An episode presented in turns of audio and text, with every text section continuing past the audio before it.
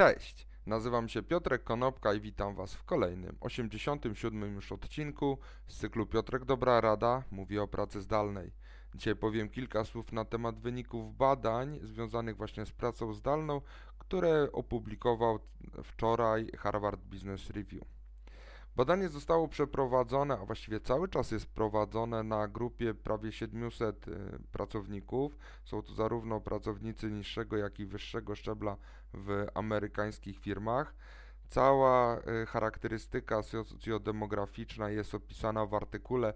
Link do tego artykułu znajdziecie pod filmem. Natomiast y, te badania nadal są prowadzone i być może wyniki będą uzupełniane w ciągu kolejnych tygodni czy miesięcy o następne dane. Ale podsumowując to, co wydarzyło się na początku pandemii i w ciągu pierwszych kilku tygodni pracy zdalnej pod przymusem.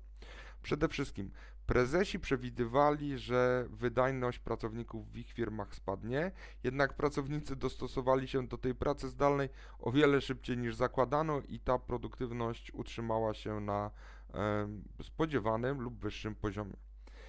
Zadowolenie z pracy i zaangażowanie w tą pracę na samym początku, w ciągu pierwszych dwóch tygodni, bardzo mocno spadło, ale tak samo jak mocno spadło, w ciągu kolejnych półtora miesiąca, w ciągu kolejnych dwóch miesięcy równie szybko wzrosło.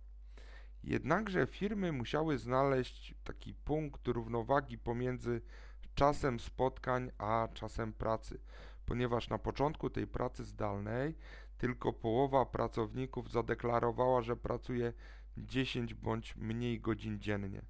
Druga połowa powiedziała, że pracuje 10 godzin lub więcej dziennie, gdy poprzednio, przed pandemią, ci sami pracownicy odpowiadali, że 80% pracowników mówiło, że pracuje poniżej 10 godzin dziennie. Z biegiem czasu pracownicy zauważyli poprawę w swojej wydajności, Mm, szacuje się, że to, ta wydajność poprawiła się w ich mniemaniu o około 10%, jak również dostrzegli zdolność samą, w samych sobie do koncentracji się na pracy.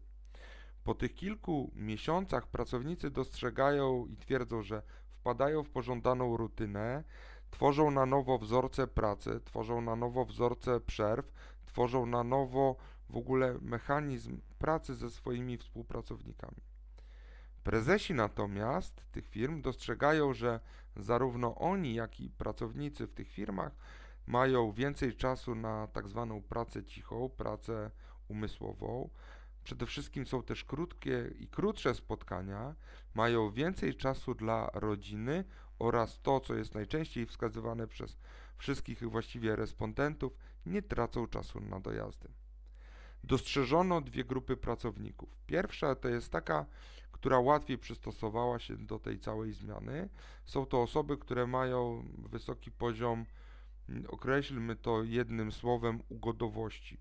To znaczy zwracają uwagę na pozytywne relacje, mają wysoką empatię, interesują się innymi, interesują się ich uczuciami. To te osoby łatwiej się przystosowują do pracy zdalnej. Natomiast te osoby, które mają wysoki poziom samoświadomości, są bardzo sumienne. Ci, którzy równocześnie pracują pod bardzo dużym stresem e, związanym z otoczeniem, w którym pracują, to oni mają problem w dostosowaniu się do pracy zdalnej.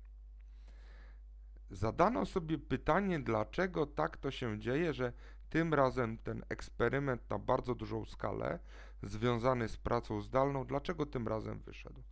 ponieważ, i to jest taka teza, którą, e, z którą ja też się zgadzam, wszyscy w firmach nagle musieli to zrobić i nie było właściwie żadnych wyjątków, i to jest punkt numer jeden. Punkt numer dwa jest taki, wszyscy naraz musieli sobie poradzić z tym samym wyzwaniem, bo nikt wcześniej nie był w takiej sytuacji. I dlatego tym razem się udało. Co może nam się zdarzyć w przyszłości złego związanego z pracą zdalną?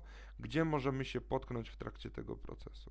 Możemy się potknąć na onboardingu nowych pracowników, ponieważ musimy przystosować wcześniej nasze firmy i nasze procedury do tego, żeby ten onboarding był skuteczny. Należy się obawiać tego, że pomiędzy pracownikami będą pojawiały się bardzo słabe więzi i te więzi, które dotychczas spajały firmę, będą ulegały osłabieniu, co spowoduje, że być może zamiast jednolitej organizacji stworzy się zbiór freelancerów, którzy wykonują wyłącznie poszczególne zadania i to jest drugi element, na którym możemy się potknąć. I trzeci element jest to tak naprawdę redukcja relacji, które istnieją pomiędzy ludźmi, ponieważ jeżeli spotykamy się wyłącznie na 5 czy 10 minutowe spotkania w ciągu dnia poprzez Zooma, to te relacje być może ulegają zaniedbaniu i ulegają e, po prostu erozji. To, były, to była pierwsza część wyników badania e, opracowanego przez Harvard Business Review. Jutro podzielę się dodatkowymi informacjami. Dzięki serdeczne, do zobaczenia i usłyszenia jutro. Na razie.